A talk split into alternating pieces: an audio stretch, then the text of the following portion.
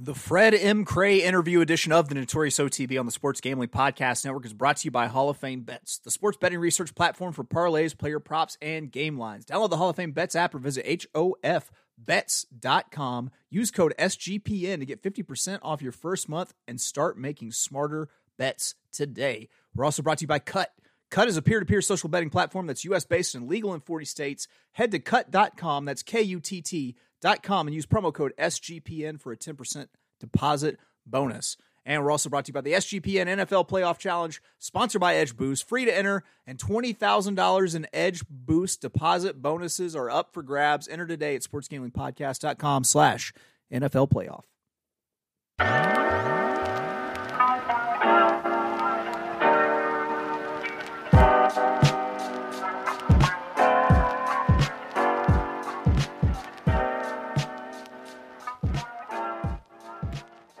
Welcome, everybody, to the Notorious OTB, brought to you by the Sports Gambling Podcast Network. And, folks, as always, it's all good, baby, baby. Uh, it was all a dream.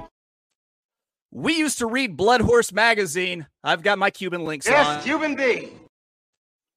And I'm your host, Chase Sessoms, the Wolf of Oakland. I got ice all over my body looking like a snowman. Big rocks in the grill dancing like a slow jam. My chain so heavy and walking like an old man. Try me, you.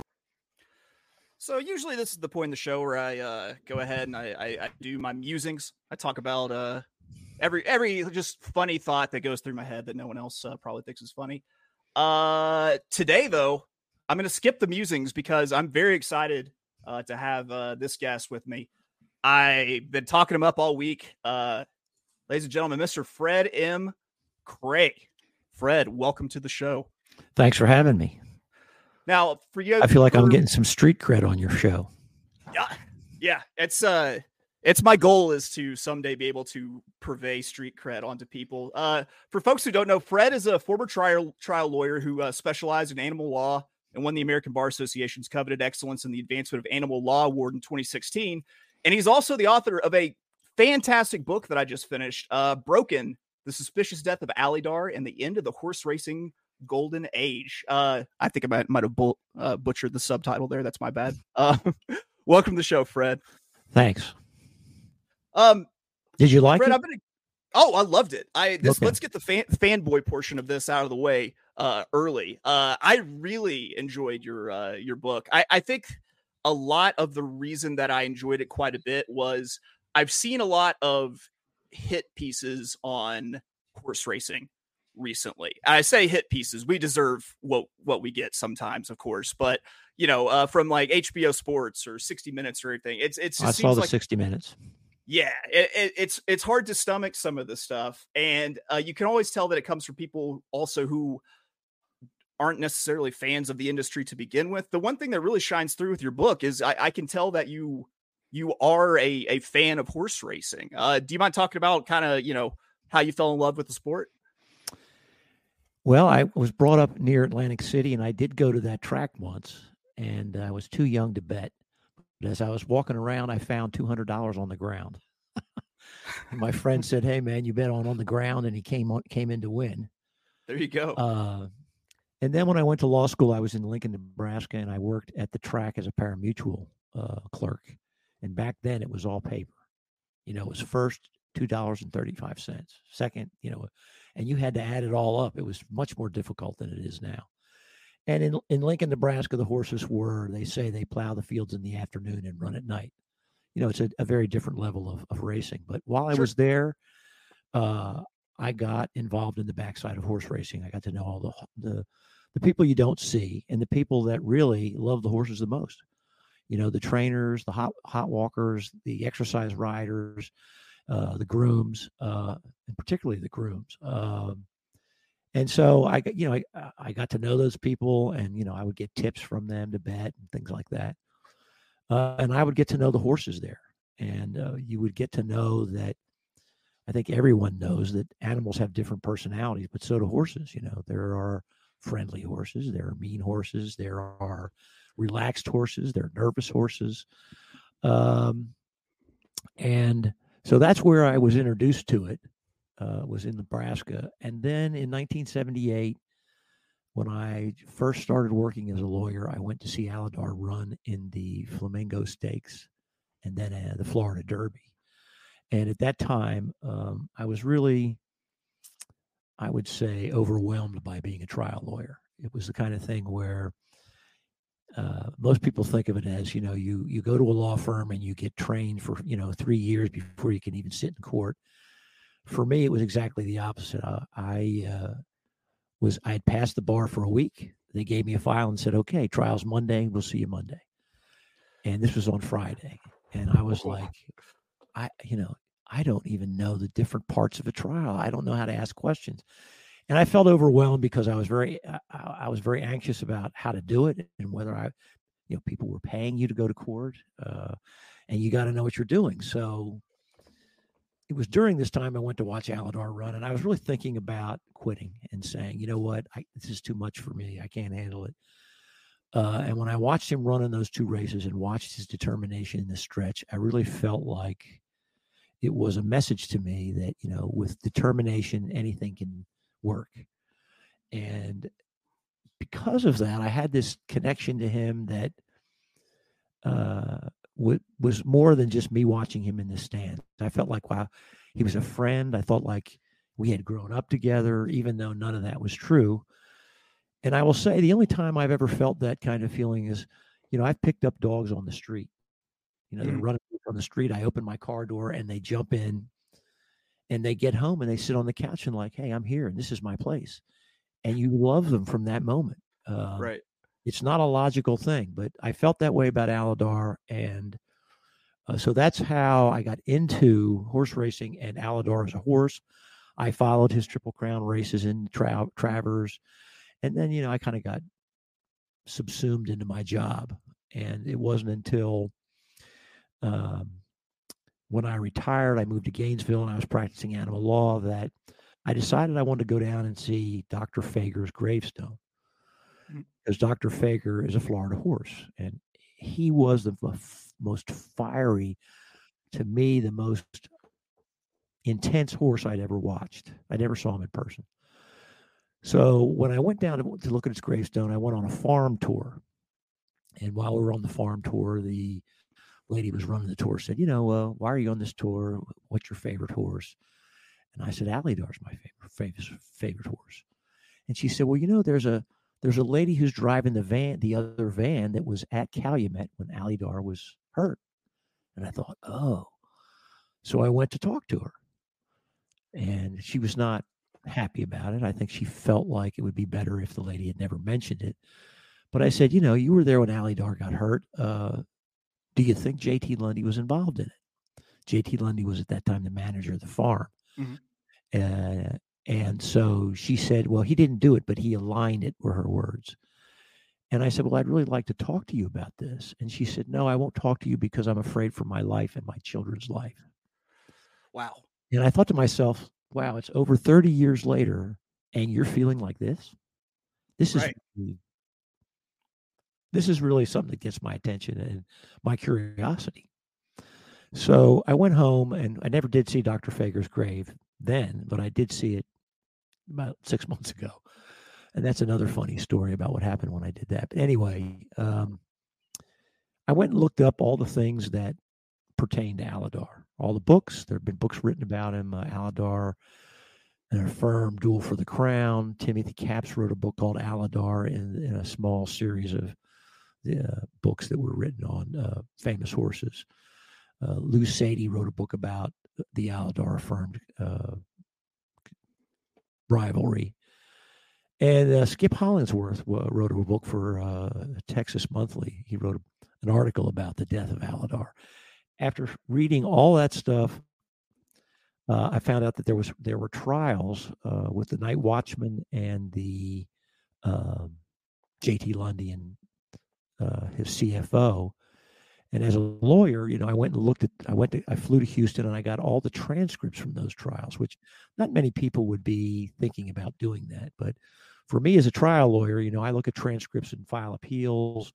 I'm in trial myself. I thought I thought the trials were fascinating because they it was interesting how the lawyers, you know, jockeyed for position and how they were sort of deceptive in what they said so the other lawyer wouldn't find out. And so uh, I looked at those, uh, and I was even more convinced that I couldn't understand how this accident could have happened the way the way that uh, the um, the experts were saying. And so I then went and decided, you know what, I need to. I, I, these the trials, the, all the periodicals, all this stuff. It doesn't really get to the. And it's not the fault of the court system. When you're in the court system, you're a lawyer. You have a certain theory that you're trying to present. It's an adversarial system. The other side is presenting their side of it, and the idea is that the truth will meet in the middle.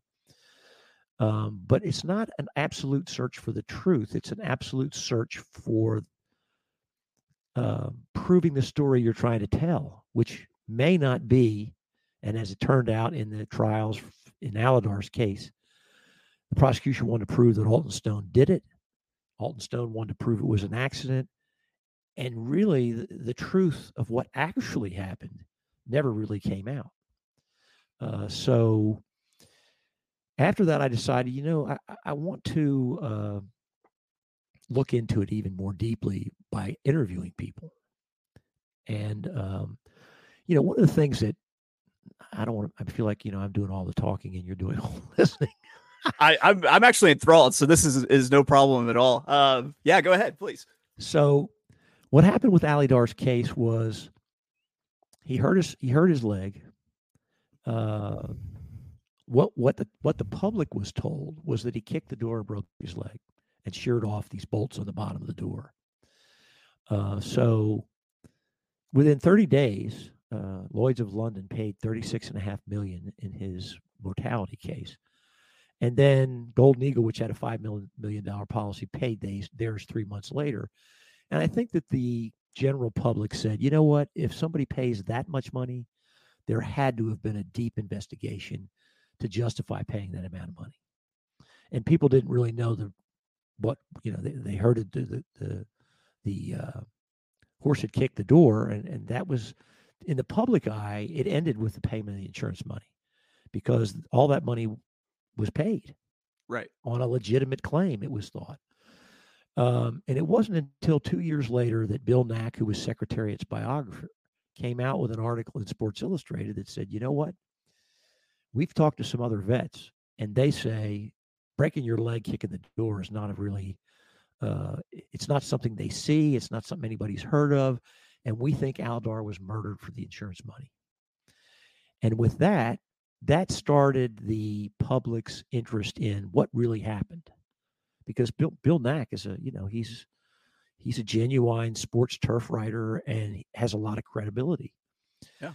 And uh, so it was interesting that after that article came out, within two weeks, the doctor who who diagnosed uh, Alydar's injury came out and explained how he thought the accident happened. And what's interesting is following the evolution of the the story of how Alydar got injured.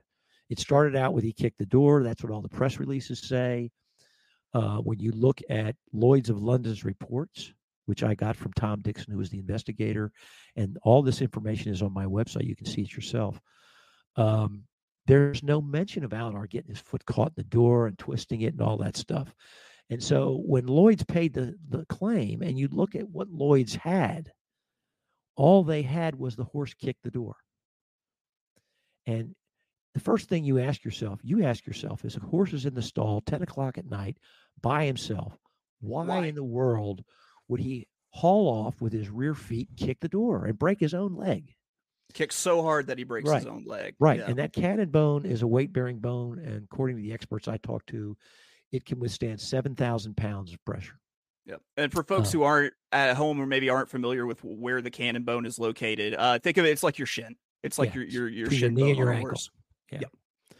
So what then happens after after after the Sports Illustrated story is that uh, Dr. Bramlage comes out and says, well, no, no, he didn't really kick the door. He actually kicked through the door, got his hoof outside the door, got it caught, struggled, and broke it while he was while his hoof was caught up in there. And the problem with that theory is that there's absolutely no evidence of that. So uh, when I went and interviewed Tom Dixon, he gave me the 10 pictures he took that night and the Mhm. next day of the stall door. And the stall door uh, is surrounded by cement blocks painted in devil's red, which is the Calumet's colors. And go on the website or look at the book and look at the pictures of the door, and you'll see there's nothing. There's not a Yeah. mark on that door anywhere. Now, there are marks on the inside of the door. But uh, I talked to the groom, his groom at the time, and I said, you know, are those door? What are those marks? He said all those marks are from Alydar kick, kicking the front door with his foot when he wants a carrot or when he wants attention. None of those marks are rear foot kick marks, and so uh, I found the photographs. You know, if I was a lawyer and I was trying the case, and I actually asked asked Tom Dixon, where are where are is the mark that you attribute to this broken leg and he basically said i, I don't know Yeah. i went i went by what the, the vet said and the vet said that's what happened so it's just interesting that here we look at lloyd's records and they're paying on a door kick and then it evolves into more than that when we get to the trial of the night watchman and the and jt lundy. And so um you would think if you if you looked at the trial that this story about getting the, the hoof caught was was the the story all along. Right. um, and yet when you look at the, the testimony of some of the people uh, sandy hatfield who was a stallion uh, she was a worked calumet at this time said uh, i never heard it that night um, and dr Bramlage's report says nothing about how the accident happened at all just says i arrived he had a broken cannon bone. Here's how we fixed it. That's it. Um, the the other two doctors, Dr. Baker and Dr. Rhodes, filled out reports, and all their report says is how did the accident happen? He kicked the stall door, star, stall door slash wall. So, you know, I'm not saying anybody did anything untoward or was Sure. deceptive or anything like that. I'm just saying that um, when you look at what Lloyd's paid on, it was a broken broken leg kicking the door. That's what Tom Dixon wrote in his reports. And then all of a sudden, you get to the trial and it's a different story. Um, you know, lawyers get involved. It's it, everybody. It's under the microscope now. Sure. And you know, the, the, crazy thing about it is that Dr. Baker was helped with the uh, you know help with the surgery. Mhm. And when he so when you have a criminal trial, you go to the grand jury first, and you give testimony, and then you go to the trial. And so Dr. Baker comes to the trial uh, of the of the night watchman and says, "Hey, uh, uh, I think that you know he kicked the door and got his foot caught." And then the, the prosecutor says, "Well, that's not what you said in the grand jury. You never said that in the grand jury. You said he kicked the stall door, and you made very you made it very clear that you had seen a case where that had happened before. Somebody kicked the stall door." And you know, I asked Dr. Bramlage in his interview. I said, "Well, you know, if this is the story all along, how is it that Dr. Baker, who was there with you during the surgery and you know that night and filled out all his forms, didn't know anything about that theory when he testified before the grand jury?" Right. And Right. Bramlage said, "Well, maybe he just didn't believe it. Maybe he thought the theory was, you know, a- a- which underlines the idea that this is a theory; it's not fact." Gotcha. And So- so Well, real quick, I'm going to get an ad read in, but I want to, uh, whenever we get back, I, I'd really like to to hear a little bit of the uh, why, you know, the the financials behind why this seems even more suspicious. I, but before we get to that, let's talk about our good friends at DraftKings Sportsbook, an official sports betting partner of the NFL playoffs. Uh, they're bringing you an offer to help you make the playoffs electrifying. New customers can bet five bucks on any game and get 200 instantly in bonus bets. So download that DraftKings Sportsbook app now. Use code SGP and get five bucks to get 200 instantly in bonus bets only on DraftKings Sportsbook with code SGP. The crown is yours. Gambling problem? Call 1 800 Gambler. Visit www.1800gambler.net in New York. Call 877 8 HOPE NY or text HOPE NY 467 369. In Connecticut, help is available for problem gambling. Call 888 7897 77 or visit ccpg.org. Please play responsibly on behalf of Boot Hill Casino and Resort in Kansas. Uh, 21 plus age verifies by jurisdiction, void in Ontario. Bonus bets expire 168 hours after issuance. See dkng.com slash football for eligibility and deposit restrictions, terms, and responsible gaming resources. And we're also brought to you by our friends at Game Time. Uh, Game Time wants you to get the tickets without the stress. And when we say get the tickets, we're not just talking about sports. We're talking music. We're talking comedy. We're talking theater. Heck, you can maybe see Mr. Fred Kray himself do a do a book reading or a signing or something. Just check out the Game Time app and see who's out there with these killer last minute ticket deals. So snag the tickets without the stress of game time. Perfect for the playoffs. Download the Game Time app, create an account, and use code CFBX for twenty dollars off your first purchase. Terms apply. Again, create an account and redeem code CFBX for $20 off. Download game time today. Last minute tickets, lowest price guarantee. Okay, so Fred kind of took us through what the the you know the the physical evidence that doesn't quite add up in terms of you know we have conflicting reports from veterinarians and everything. It's more of Calumet's financial situation uh, and, and, the things that they have they go on going on with their insurance and the insurance premiums that that make this really start to seem more suspicious than anything else because you can very clearly see a, a motive, right? Yeah, exactly. So Calumet had had had been in financial. Tr- this Alydar was uh, died in 1990, and that year he was the uh, the greatest sire in the United States. Yep. And you know he's had Alysheba, uh, Easy Goer, a whole bunch of great sons and daughters. Um, but starting in the 88, 89, they started having, they continued to have financial difficulties because JT Lundy's was spending lavish amounts of money on the farm. He, he bought Secreto and Mogambo and paid 50 million. Uh, so I can you imagine paying 50 million on two horses? Those horses never made a, be- a penny. Yeah. Neither one of them. Right. Uh, so uh, imagine the context of, Al- of Alydar's injury when, you know, the, everybody comes to the farm that night on November 13th, 1990. Alydar is uh, breeding 100 times a year, you know, at 100, $200,000 a pop. And to all outside appearances, Calumet is doing great you know uh, so you come in there and you think this has got to be an accident right. no one would kill a horse that's making this much income and the truth is that nobody really knew except for uh, the insiders at calumet and, and the bank what calumet's actual financial condition was and that's part of why uh, you can't blame the, the investigators and Dr. Bramlage and everything for assuming that this was an accident because that's what you're coming into. You know, right. Calumet had a history of of uh, two Triple Crown winners and eight Kentucky Derby winners, and now Alydar was bringing up. You know, he was he was having all these great progeny. Um, and it wasn't until after uh, Calumet, after Alydar died, you know, six or eight months later, they had to declare bankruptcy, that everybody learned oh my God, they're $120 million in debt. Right. And so what happened before November 13th, 1990 was that uh, one, the insurance company that held $5 million of his, his mortality insurance, Golden Eagle, uh, wrote them a letter saying, we're not going to renew our policy when it becomes, when it's going to come due in December. So the first thing you, that you know is that if you don't do something before December, you'll lose five million dollars. Right. The second thing that happens is that um, Calumet can't make its loan payments, so sometime in uh, October, First City National Bank of Houston, you know, puts all their loans together for 50 50 million dollars and said, look, if you don't make a payment on this in November or December, we have the right to foreclose on the farm.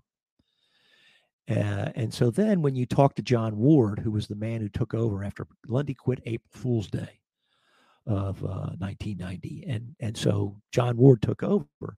And when he took over, his thought was John Ward was, you know, he he has a farm right out there next to Keeneland, and uh, he walked past Calumet every day, and he wanted to bring it back. And he thought, you know what, if they only owe 60 million to the bank, uh, we can do it. But then when he got in there, he found out that Calumet hadn't eh, when he got in there in April or May, he found out that Calumet the only bills they had paid were water and electricity. Right. Um, they hadn't paid. They were having trouble paying their premiums on their insurance, and in fact, they hadn't paid their premiums on their the insurance for Alydar and the other horses. Some of the premiums were paid by J.T. Lundy's sister, Kathy Jones. And she was an uh, insurance underwriter. Is that correct? right. Right. She was also the broker and and and was in charge of all their insurance stuff. And she testified in the trials, and I actually interviewed her, and she admitted that you know she was owed a couple million dollars for paying some of the premiums that were due that Calumet couldn't pay. And so, what was astounding to me was that uh, think about your car insurance. You don't make your premium payments, but when you have an accident, they pay the claim, which is what happened in Alydar's case. They hadn't Right. made the premium payments. And I asked Tom Dixon about it, and he said that all is based on the agrarian nature of Kentucky, where you know you don't make money until you bring your tobacco in and it dries, and so they, you know, they sort this was sort of the way things were done.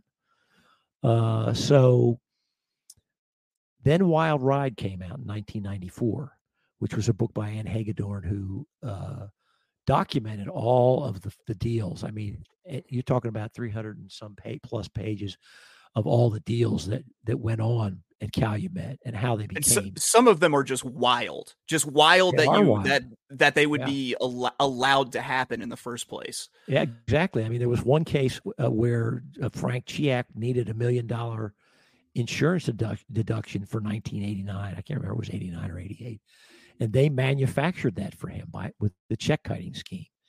There was, and you know, one of the things that people don't really know is that the bank actually got J.T. Lundy to take out a five million dollar loan. It's called the Coco Art Loan, Hmm. in which he was supposedly, if if the loan went bad, that he would get the artwork and would be made whole. In the end, he got none of that. You know, it was crazy what what what loans went on, and they they they that was uh, put forth by the pot prosecutors in J.T. Lundy's and uh, Gary Matthews fraud case, and they were convicted of that. I mean, there was no way you could look at those transactions and say these are normal transactions. And you know, JT. Oh, I'm sorry. Please continue. and JT Lundy, you know, he gave away breeding rights to Alydar. One of the things that that uh, uh, one of the things that was found out by uh, John Ward when he took over was that all, all these breeding rights were given away, and that they they they got the money in advance. So you would say, come to me in 1989 and say, look, I want to breed a horse to Alydar every year until he dies, and I'm going to give you two million up front for that. And so you get the great thing is that the, the farm gets that money up front. But the bad thing is is that JT Lundy doesn't parse it out over the, he doesn't amortize it. He spends it all when they get it.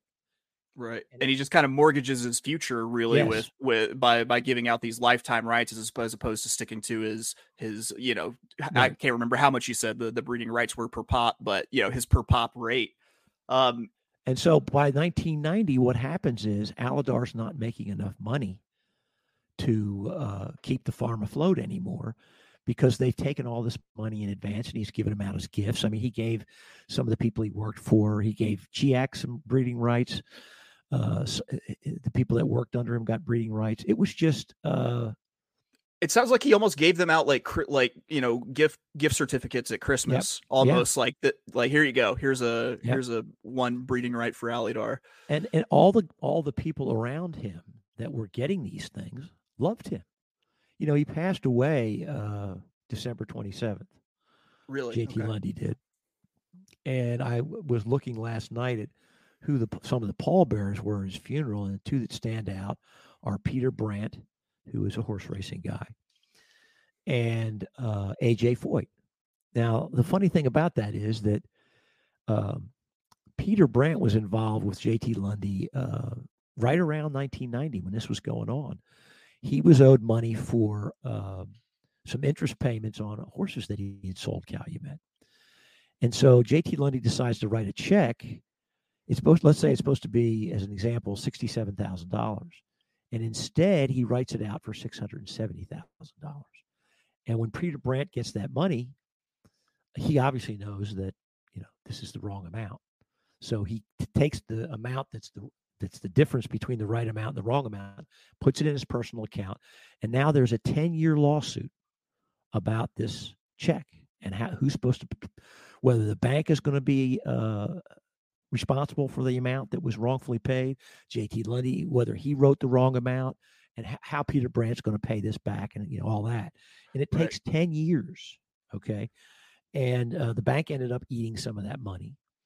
And uh, when they asked the lady who wrote the check for Lundy to sign, she was equivocal about whether JT Lundy told her to write it for 670 or 67. Which one? Which one was it? And then for AJ Foyt, AJ Foyt came in and Lundy took a horse that was supposed to be John Veitch's horse, who was Alydar's trainer, and gave it to AJ Foyt and named it Foyt. And then uh, Calumet bought insur- uh, advertising on AJ's racing team, so they had these stickers, you know, on their on their, their, Sure, on uh, the the flame retardant Right. racing suits. yeah. and yeah. And so, and and what's funny is, uh, Calumet didn't pay the bill for AJ AJ Foyt's racing advertising, and there was something about AJ Foyt having Did, to. did they at time- least supply the the the patch or sticker on their own? Did they foot that bill at least? I don't. I don't know, but AJ Foyt had to take all those stickers off because they're embroidered on. You know, they're they're sewed on Yeah. the shirt. You know, and and and and Lundy also, you know, agreed to to pay money to Special Olympics. You know, uh, Alydar, some of Alydar's money. He never paid that in bankruptcy. All those people got, you know, cents on the dollar.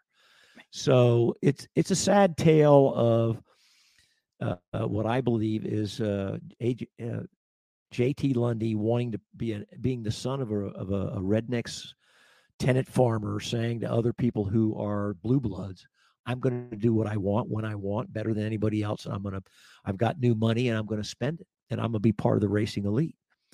And as a result of him having the control of Alydar, you had to be polite to him if you wanted to breed your horses to him. So JT JT Lundy is a wild character. Like just in terms of everything that he did in terms of mismanaging uh Calumet, which I can say because it's I mean it's been pretty well proven and also he's yes, gone to gone, gone to jail for bank fraud. Yes. Uh there there's some wild bits of that that I want to talk about. I after I get a word in from our good friends at Kutt Kutt. It's a peer-to-peer social betting platform that's US based and legal in 40 states. Peer-to-peer social betting is new and better way to bet. Bet directly against your friends or other users on sports, politics, pop culture, and events with verifiable outcomes plus tons of fun. Uh, social features that give the feel of a betting social network. Kutt offers lower VIG and fully customizable odds. Create your own bets. Kutt handles the payment side of things so you never have to chase anyone down for money. Social features like group chats, betting leaderboards, head to head history, those are all out there. Plus, you can get cash back every single time you bet against your friends or other u- users. Reminder the peer to peer social betting platform that's US based and legal in 40 states. Head to kutt.com, that's K U T T.com. Use promo code SGPN for a 10% deposit bonus. And as always, uh, we're brought to you by our good friends at Underdog Fantasy, who have uh, free to play alongside fantasy players all season long NFL, NBA, NHL, college basketball, and college football. Simply pick higher or lower on your favorite players' fantasy stats and cash in. So watch along, make your picks, and maybe make a little cash over on Underdog's mobile app or website, underdogfantasy.com. Okay. We are back. We were discussing JT Lundy. We kind of talked about the the financial, uh, we'll say, impropriety that that was happening. How'd to you like to be the- chasing him down for your money, Oh, like you just advertised? He feels like he might have- for money. Right, right. That's good. Good timing with that. He feels like he he would pull the uh park around the corner and wait for a la- hope for a lazy repo man sort of. Uh, Well, you know, I interviewed him. I went to his Yeah. house, and uh, uh, I was hoping that he would say. I mean, the truth about JT Lundy is is that most people don't think that he killed Alydar. sure. uh, that he, he he and it's clear from the way he talked about Alydar that he didn't love Alydar. He he said, "Oh, I can't wait for Alydar to be back breeding. I can't wait for him to be back at the farm breeding." Uh, and you know, at the time in nine in 1990, the standard breeding number is 70, and Alydar was doing 100 and probably more off the record. that's Um, that's the real wild part that he was Yeah. possibly breeding Alydar at night for cash. That's Yes, and- insane to me. Yes, and I I actually talked to one of his grooms, who was the groom there in uh, 1990, and he lived, you know, let's say he lived 45 minute from 45 minutes from the farm. And He said I'd get called at nine o'clock to come out to the farm, nine o'clock at night, and I'd have to go, you know, to breed Alydar. Um, and so, uh, and what's really sad is in 1990, his groom Paul Pryor went to uh, JT Lundy and Calumet Management and said, listen, Alydar's getting sore in his back end and he can't really, he's not really able to breed and he's losing interest in breeding because he's being bred so much. Can you please, you know, slow it down a little bit? And the vet there, Linda Rhodes, said the same thing. Uh, and what was, what did they do? They fired Paul Pryor.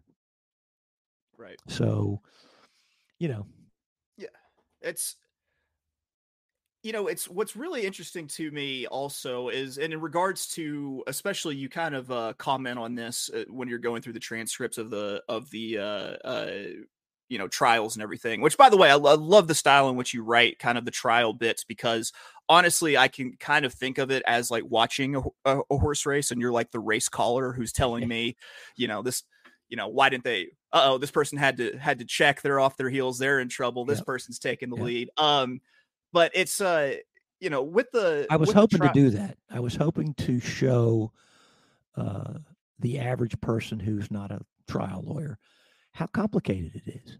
You know how complicated that when you give an opening statement, you go, "Well, they left all this out." You know right I mean? right Why did they do that? And I try and explain all that in a way that makes sense, and that you know you go, "Wow, all this is going on underneath," and I don't. You don't even see it unless you're the lawyer. So something that you kind of just just you know spoke about well first of all let's with the with Alydar uh let me get to this first the what really was interesting to me with the trials also was that during the trial it seemed like there there was the move of let's uh discredit the the character of the of the uh of the victim in this case Yes, with. Alydar Yeah, absolutely. It, it see it's it's like you could see with uh you see it sometimes with like you know issues with like police brutality or anything Yeah. it's like the first thing that happens is the the police department discredits the the victim itself Yeah. uh i i thought that was the was really interesting do you think that that i mean I- i guess you can say it didn't necessarily pay off for them to try that tactic uh because people still went to jail for for fraud Well, I think the idea was in uh, for the defense in these cases was that the more fiery and out of control Al- Alydar was, the more likely it was he kicked his stall door. Um, and so they tried. to- That was the the narrative that they were that, that, that the defense had to put on, and uh, Dr. Baker really took it to the next level when he was testifying about Alydar. And what was interesting to me, and uh, you know, was that uh, the grooms were there, and so was the night watchman who was with him all the time, and uh, their testimony was the most credible because they were with Alydar all the time, and so uh, the problem was is that the, the the veterinarians were seeing Alydar for the first time when he's hurt, and they don't know really what he's like other than that.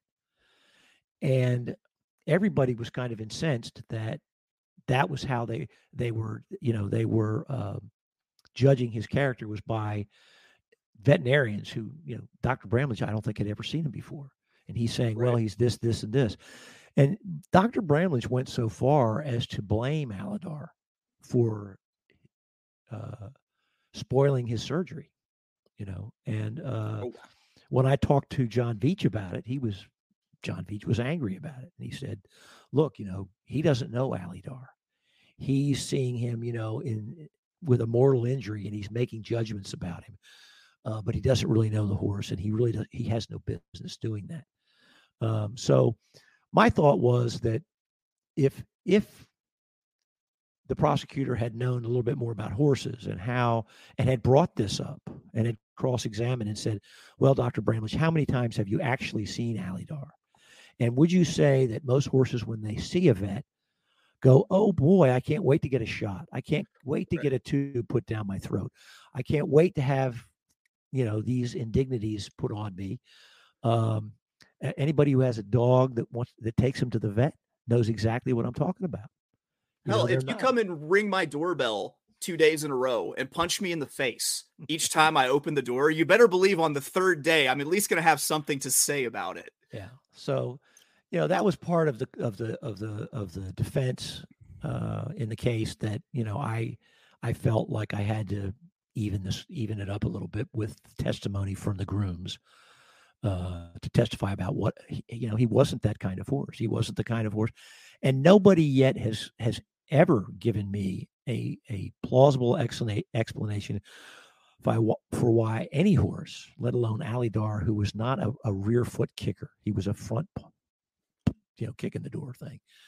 Uh, at ten o'clock at night, would all of a sudden just haul off and kick his stall door. Now, Yeah. um, Dr. Bramlage tried to give this traction by saying, well, he was just feeling good, uh, which was total speculation and, and not based on any fact. It was just you know, out there to.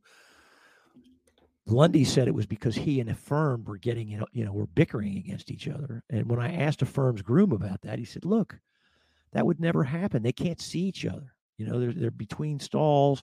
You can't see out. Uh, I've never seen it happen. I, I don't believe that. So that's a problem for the for that theory throughout the book. And uh, I felt like you know it was kind of like defamation of Right. Alydar, You know, Yeah, you run I into. Oh, I was gonna say you run into like a couple of things that I really kind of ring true through, even for like people who are handicappers or people who like myself who make money on the horse racing industry, which is, uh, I've heard before that the Appalachians were settled by uh, the Scotch Irish, who are a very clannish people, and because of that, they're very wary of talking to to outsiders and very wary of, of people who aren't their own, and therefore you have a lot of nepotism in, in horse racing. you do. Uh, and so, do you feel like when you were talking to these people that a lot of the times that you maybe couldn't get where you wanted to go because uh, there was the the implication that they, or sorry, not the implication, but uh, the the feeling that they might be implicating family uh, in into something?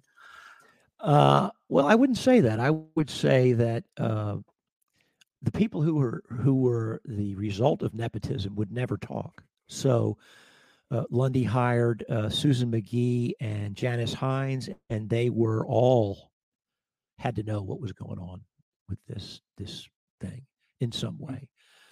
And I say that for two reasons, uh, which I think are really when people think about, well, you know, what made you think that this was who, how could you prove that this was not an accident? I mean, the first thing is is that somebody in a Calumet Crown Vic a week before Alydar got hurt went up to the regular night watchman whose name was Cowboy Kip and said, "Hey, we think you're getting burned out. You need to take the night off." And Cowboy Kip's like, "Wow, I just took a vacation. I'm really not burned out. I've worked here for five years. Why are you saying this now?" And he said, "Nah, I don't want to do it."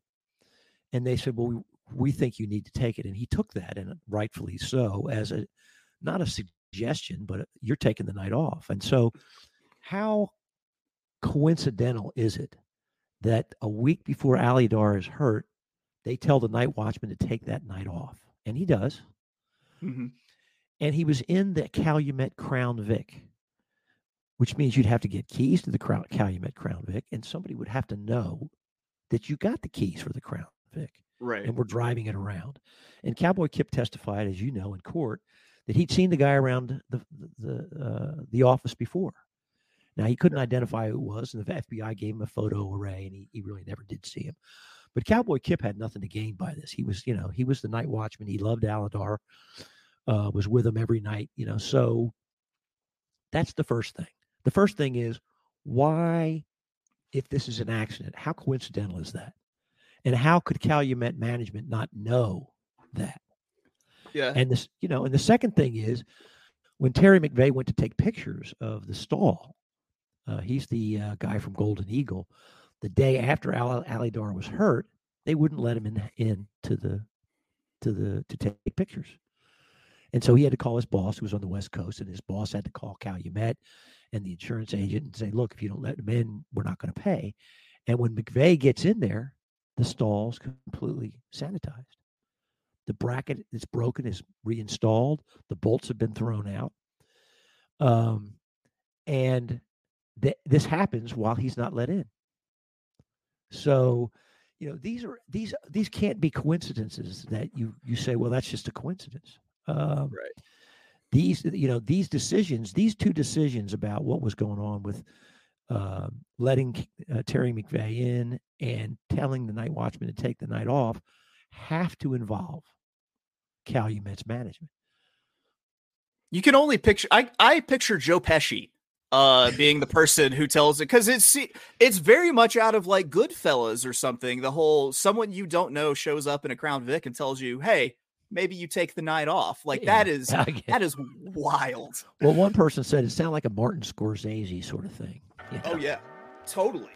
Totally. All right. Got to get one last word in from our sponsors, the good nerds of Hall of Fame Bets. Win bigger by betting smarter this NFL season with Hall of Fame Bets, the sports betting analytics platform for parlays, player props, and game lines. Research every NFL, NBA, and soccer bet with historical stats and data. Enter any parlay idea into Hall of Fame Bets revolutionary parlay optimizer tool to get hit rates broken down by leg as well as an expected probability for the entire parlay. Sort all players by hit rate for any bet to learn which players are hot and which picks have value. Stop betting in the dark and join over 30,000 users researching with Hall of Fame Bets craft more intelligent, data driven parlays. Download the Hall of Fame Bets app or visit HOFBets.com. Use code SGPN. That's Sam Golf Papa November to get 50% off your first month today. Start researching, start winning with Hall of Fame Bets. Now, let's let's talk about Alton Stone because I think that Alton Stone is very much oh, yeah. just a, a, tragic, tragic character uh, in he this is. in this whole in this this whole saga here because uh, he's the only one that ever saw any type of charge due to the fact, uh, uh you know, even stemming from Alydar's death. It's the, the yes. only thing that's even remotely connected, and it's you know that he had given a false statement to the grand jury regarding you know if he the night that that Alydar was was injured. Yeah. Uh, what what was your take on Alton Stone? Because you can really do nothing but kind of feel sorry for him because it feels like he's paying like a thirty year premium for for one bad decision, essentially. Well, it's interesting. Uh, Alton Stone. I actually talked to him after I wrote the book. Uh, you know, uh, and I went out to visit him, uh, and I said to him, "Hey, uh, I'm writing a book. I had the manuscript at that time, and I said." This book is going to exonerate you. It's going to say, you know, you didn't really have anything to do with it. I said, uh, and I want you to know that, you know, and because his life was really ruined by this in, in the sense that he had to go to jail for, I, th- I, I think it was, you know, six months or something. I have the information here somewhere. Yeah. Still, uh, six so months Lund- in, in, any jail sucks. Yeah. So, so Lundy got 54 months uh, Matthews got 21 months. Those were both for bank fraud, and Stone got five months. And his, you could tell the judge felt sorry for him because even the defense didn't ask for five months. The, the, the, the, the judge said, you know, and you know, here's a guy who, um, he's a, a minimum wage guy. You know, he's working as as a broodmare on the broodmare crew at Calumet, and he's asked to fill in for all for uh, Cowboy Kip this night. And the problem with him is that he has this. Well, and it happened to me because I, I asked him some questions about you know whether all Alydar had a halter on that night. I mean, do they take the halters off or do they leave them on? Because if if he had a halter on, then that means somebody had to be come there and put it on him to right. get control of him. Right. And he didn't really remember. But what what he has a tendency to do is say, if you say, well, you know, this this happened, and he'd say, well, you know, maybe he did have a halter on, you know. And so instead of saying, I don't know, he goes along with what you're suggesting. He's very suggestible in terms of what he might say. And so if he would have just said, I don't know, and stopped, he would have been okay. But um, as, and he, you know, he's questioned by the grand jury, and then he was questioned by uh, the FBI agent three different times and he gave three different stories and he gave really particular specific information that was wrong. So, like he'd say, "Well, who, who was there when you said this?" Well, uh, you know, so and so was there, and then so and so wasn't even working there at the time. So the prosecutors probably rightfully thought he's covering up because he's given these three separate stories. Uh, but then the other side of it is that he never he never took a deal. And the only reason they arrested him was because they wanted him, they thought he was there at the time and that he would know what actually happened, whether it was Lundy or somebody else. And so they give make a deal or give up anybody. And he had to go to trial. And the interesting part about it is that when it's all said and done, and you look at the evidence presented, it was very weak. It was that he had said that he was at the Stallion Barn at 10 o'clock when he gave his statement. He lied about a bunch of other stuff that really doesn't make any difference. And based on uh, the uh, opinion of uh, one of the veterinarians, the incident happened at 10 o'clock. So right. he admits he's there, and according to the vet, it must have happened around 10 o'clock. And there was a third witness named Keith Hiley who said he saw him, he saw Alton Stone leaving, the lights were on, um, and it, it, it, inferred that he must have been there, done something before Keith Hiley got there. Right. Uh, so, you know, uh, when I asked the FBI agent after, you know, 30 years, I said, listen, you know, it's now 30 years later. You've looked at all the evidence. You've looked at what happened. Is it possible that, that Alton Stone didn't know anything? He said, yeah, it is. And when I talked to Alton, uh, when I was writing the book, and I, even when I, you know, when I, you know, I talked to him on the phone, I believed him when he said, I don't know what happened that night. I loved Alydar. I would, he was my bread and butter. Why would I hurt that horse? Right. Um, and when I talked to him, you know, in the last year, um, you know, he's a, he's a guy who he's not real well educated, and he unfortunately just didn't know when to say I don't know. And the interesting thing that I found was, you know, as a lawyer, you always want to hear what guys say right afterwards before anybody else talks to them.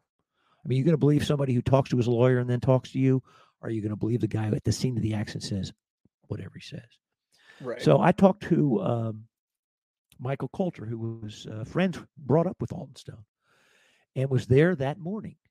And so I said to him, "What did Alton Stone tell you that morning about how come he was not there when the incident happened?"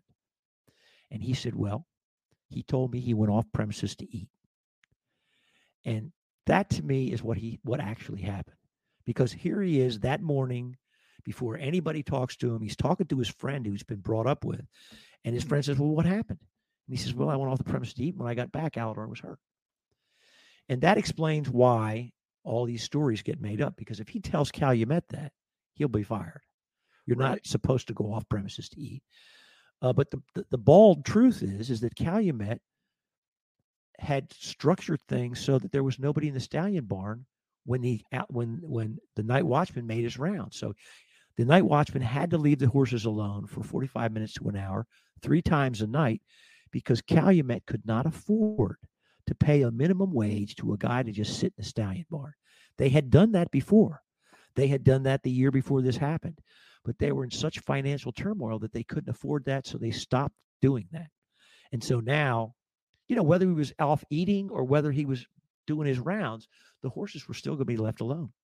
Right. So when you look through the book, I mean, it, it by you know, it definitely gets to the point where I, at least for me, I started to feel like if anyone were to injure Alydar, that it's it's most definitely the bank who has the most the most to gain from it. I agree, hundred uh, percent. Do do you believe that it's possible that maybe while JT Lundy wasn't necessarily the most like savory character, especially in terms of how he managed Calumet's finances, that maybe he just didn't know something was going to going to happen. No, I don't. I don't think he didn't know because of the two things I said. I think if somebody got into Crown Vic and told the night watchman to take the night off, I think he had to know that. I think the just the refusal to let Terry Terry McVeigh in uh, to take pictures and then getting rid of all the evidence, he would have had to, the management would have had to know those two things. So I believe that he knew it was going to happen. He didn't want it to happen, but he had to go along with it. Otherwise, the, the reason I say that is that's my opinion, is because that would have to be the case for him to fix all the evidence at, for, for Terry McVeigh to come in. Right. Right. He would have had to have said to, because he when I interviewed everybody, Stanley Broughton, who repaired it, mm-hmm. said that he was told by farm management was he, and he didn't know whether it was J.T. Lundy or Susan McGee to fix it that morning at nine o'clock, and there was no reason to fix it at nine o'clock. Nobody was going in that stall. Right. There was no need, and and here you have Alydar, you know, a mortal injury. He's going into surgery, and you're going to tell tell the night, and they didn't just tell the just anybody to fix it. They told the guy who's the head of maintenance at Calumet. He had all these guys underneath him. He had a fence crew. He had a lawn crew. He had all these paint crew. They got the main guy in charge of all maintenance and called him into the office at nine o'clock and said, fix this now. So what I'm saying is I don't think that I mean if he didn't know, he then knew when that when, when that sure. he was told to do that, he had to know then. So he, he had to have helped cover it up somehow, I think. Um, you know, I, I just from reading about the banker himself, I can't. I, am not sure how to pronounce his last name. It's like C Hack or Chi Hack. Okay, uh, Frank Cihak. Uh, when I was reading about Frank Cihak and especially like his his demeanor whenever people were talking to him in prison, I don't think I could have possibly imagined a more punchable face than than Frank Cihak. Uh, does he? I, I, can't remember if you had any direct dealings with him or not. If so, is he? I did. Slimy? I called him on the phone. I called him on the phone and I said, Frank, uh, are you the Frank Cihak that was involved with First City National Bank? And he said, Well, yeah, a long time. He really wanted to act like he didn't know anything. But in the end, he he uh, he said, uh, "Listen," I and I asked him directly. I said, "Did you did did you know anything about Alydar getting killed for insurance money? Uh, was that ever did you ever discuss that with Lundy?" And he said, "Absolutely not." Because I will only do what's in the bank's interest. The problem is, is killing Alydar was in the bank's best interest. One hundred percent the they bank's the interest. Ones, what people don't understand is the checks that were written from Alydar's death didn't go to Calumet. They went to First City National Bank, and First City National Bank knew all of the creditors. They knew that they were 120 million dollars in debt, and they knew they were owed 50 million, and they knew that if they waited for bankruptcy, they would get cents on the dollar of that 50 million. And why not take the money from Alydar's insurance and get that now? And, and then they'll be ahead of all the more than all the creditors. And here's another thing that, that, that you may not know is that, you know, he was convicted twice of plundering First City National Bank, which was what he was in the in the jail for. Mm-hmm. And the other thing that is that he had tens of millions of he had uh, many million dollars of his own money in First City National Bank because he was a a board member and also, you know, uh, somebody who uh, was in charge of. This is how they got all their banks loans approved. Was he was an insider, and they were essentially paying him off with favors to get their bank loans not looked at. So when they got their new bank loan, nobody called their previous the previous people. Nobody vetted the loan. Frank Cihak signed off on it, and nobody looked at it, and that's how they got their loan. So, and Frank Cihak had a bodyguard and I've been trying to find him. I'm still trying to find him because John Veitch said to me, Hey, man, have you ever talked to the bodyguard? He had a really scary bodyguard. And the bodyguard was convicted when Frank Cihak was convicted too. His name was Merced Cantu. And uh, he went to trial with Frank Cihak in a previous case, and he went to jail also. Uh, so my thought was maybe the bodyguard knows something. Sure. So I'm still on the lookout for somebody to come forward. People have come forward, but I haven't really gotten anything that's really uh, actionable. So, I mean, honestly, if this is something as you you know the the evidence kind of tends to point to that that there wasn't an accident, that something has happened to uh, Alydar that was planned. Um, what's what's the recourse that that someone can get at this point? Like, is there a statute of limitations for like yes. an animal cruelty charge. Yes. yes, there's nothing, anything, anything that can be done. In fact, uh, one of the reasons that they didn't charge uh, Lundy with any kind of uh, issue with Alydar was because the statute of limitations has run, had run on everything except bank fraud, and so that's what they got him for.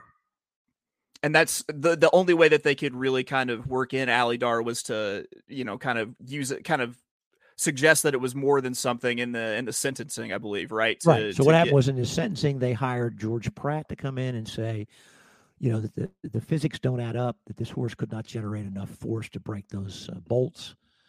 Um, and I thought it, it would have been a good argument if the bolts hadn't been corroded. And yeah. they never really went back and covered that pro- that properly. I, I gotta ask, has anyone approached you to make like a a, a true crime docu series or anything out of this? Yes, yes, they have. But eh, you know, it's all eh, well, all we've had so far is a lot of talk and, and discussion, but we haven't had any real concrete. Uh, you know, I've had people inquire about movie rights. I've had people inquire about documentaries. Um, we'll see what happens. I, you know, it, it, it to me, this book has been more successful than I ever imagined it would be. I wrote this book for Alydar. One of my friends, Kim Wickens, who wrote Lexington of the book, said, "You know, this book is really a love story between you and Alydar," and she's right. Yep. Uh, I, th- I hadn't thought of that, but it's true. And uh, I wanted to write a book just about him because he was always second place. All, if you said Alydar, everybody said, "Oh, you came in second. But he had a full life. He had a personality. He the, the, the people around him loved him and I wanted to uh, write a book just about him, uh, not about the rivalry and all that stuff, but that would be forever in the Library of Congress that that would stand for his life. Yeah, let let him be first place, and you know, in, in this one, in the book. Yeah, you know, yeah. It's. I think uh, people know more now uh, in this book. You get to know more about uh, Alydar than you ever knew about Affirmed. And yeah, I will say that although, sure. although Alydar lost on the track, he uh, won by a far greater margin in the breeding shed against Affirmed. That's that's very true, and maybe even still had even more for cash uh, with the uh, with his tally, which is still I, I bring it up again because it is absolutely insane to me. Yeah, I just with the the story, it reminds me of something that I would see on HBO minus yeah. a sex cult. Since there's no right. sex cult, it's the only th- right. the only right. thing that's keeping it from being a uh, a true HBO production. Uh, so I guess at the end of the day, statute of limitations is, has passed. What does what does justice for Alydar look like to you? It looks like to me. Uh, I mean, the ultimate great thing would be if somebody came forward and said, "Hey, this is what happened." Uh, if that doesn't happen, and it probably won't, uh, then just the book being published, the book um, being successful. I mean, it's number one on Amazon today in horse racing. Um, the book was given was uh, was given uh, by Kirkus Reviews one of the top 100 books of 2023. Um, and the other thing is, is that, that, when you read the book, you're able to give your own verdict. So at the end of the book, you know, you can go on my website and file a verdict form on what you right. believe the, the evidence shows. And I, I, have close to 300 verdicts, and it's uh, 299 to one. 299. That is fantastic. Uh, fred so, I, I, just got to say thank you so much for for coming on and agreeing to speak. You can tell the the passion that you had that you know this is definitely a passion project yes yes for you and everything. Yeah. And you're even you're doing a podcast yourself the the yes. broken podcast. You want to let folks know where they can they can find that and uh download well you can get it wherever podcasts are you get your podcast by just typing in alydar and uh, fred Kray um, the podcast is really interesting. It was professionally produced. Uh, it's got music. It's got some of the what's really cool, and it's kind of like I say, it's kind of like closing your eyes and watching a movie because you hear the sound. You get to hear some of his race calls, you know, uh, in the background. You get to hear, you get to hear the FBI guy say, you know what? I don't know if if uh, if uh, Alton Stone was did anything or not, and Alton Stone is on the podcast uh, when I when I talk to him. I mean, that's a great thing about a podcast is even after the book is written, if somebody talks to you, oh, and there is a great story on the podcast about Alydar and Mrs. Markey and the limousine. You have just got to hear that story. The guy was a groom when Alydar first came to to uh, to uh, Calumet, and Mrs. Markey drove up to this guy and said, um, "You know, I want to see my horse." And this guy's is his first week there, and so he goes, okay. And he goes and gets Alydar and he brings him about 30 feet from the limousine. And she says, here's, here's, here's the horse. And she says, no, no, bring him closer. So he brings her 10 feet to the, from the, the limousine. And she goes, no, no, no, no, bring him over to the window. Now the groom is saying, this is a terrible idea. This is a huge horse. He's getting near your limousine. you're in the seat there, the window's down, the way he you got to hear him say, "I'm not doing I'm not doing it justice," but he says, I, am thinking about the blood horse the next day, saying, uh, "Markey loses fingers in in bizarre horse accident, you know, in limousine," and he's he's he's thinking about should he obey her and bring her over, or tell his boss, "I didn't obey the owner of Calumet," and said I wouldn't bring him over to the, to the limousine. So he decides he's there's nobody around, so he goes, "All right, I'll bring him over." So he brings Alydar over to the window, and he's hoping, okay, this is going to go okay. And what does Mrs. Markey do? She takes out her handkerchief and she waves it in front of the horse, and Alydar snatches it out of her fingers. and the groom is going, "Oh my God, she's going to lose her fingers!" Because there are guys on the farm that lose their fingers. Mm-hmm. Alton Stone got his his his finger bit off, not by Alydar, but by I think it was Capote. Anyway, now it's a disaster. He's now the horse has this Mrs. this multi-billionaire Mrs. Markey hanky in his mouth, and he's got to get it out. What's he going to do with it? And so, so he he grabs it. He goes into her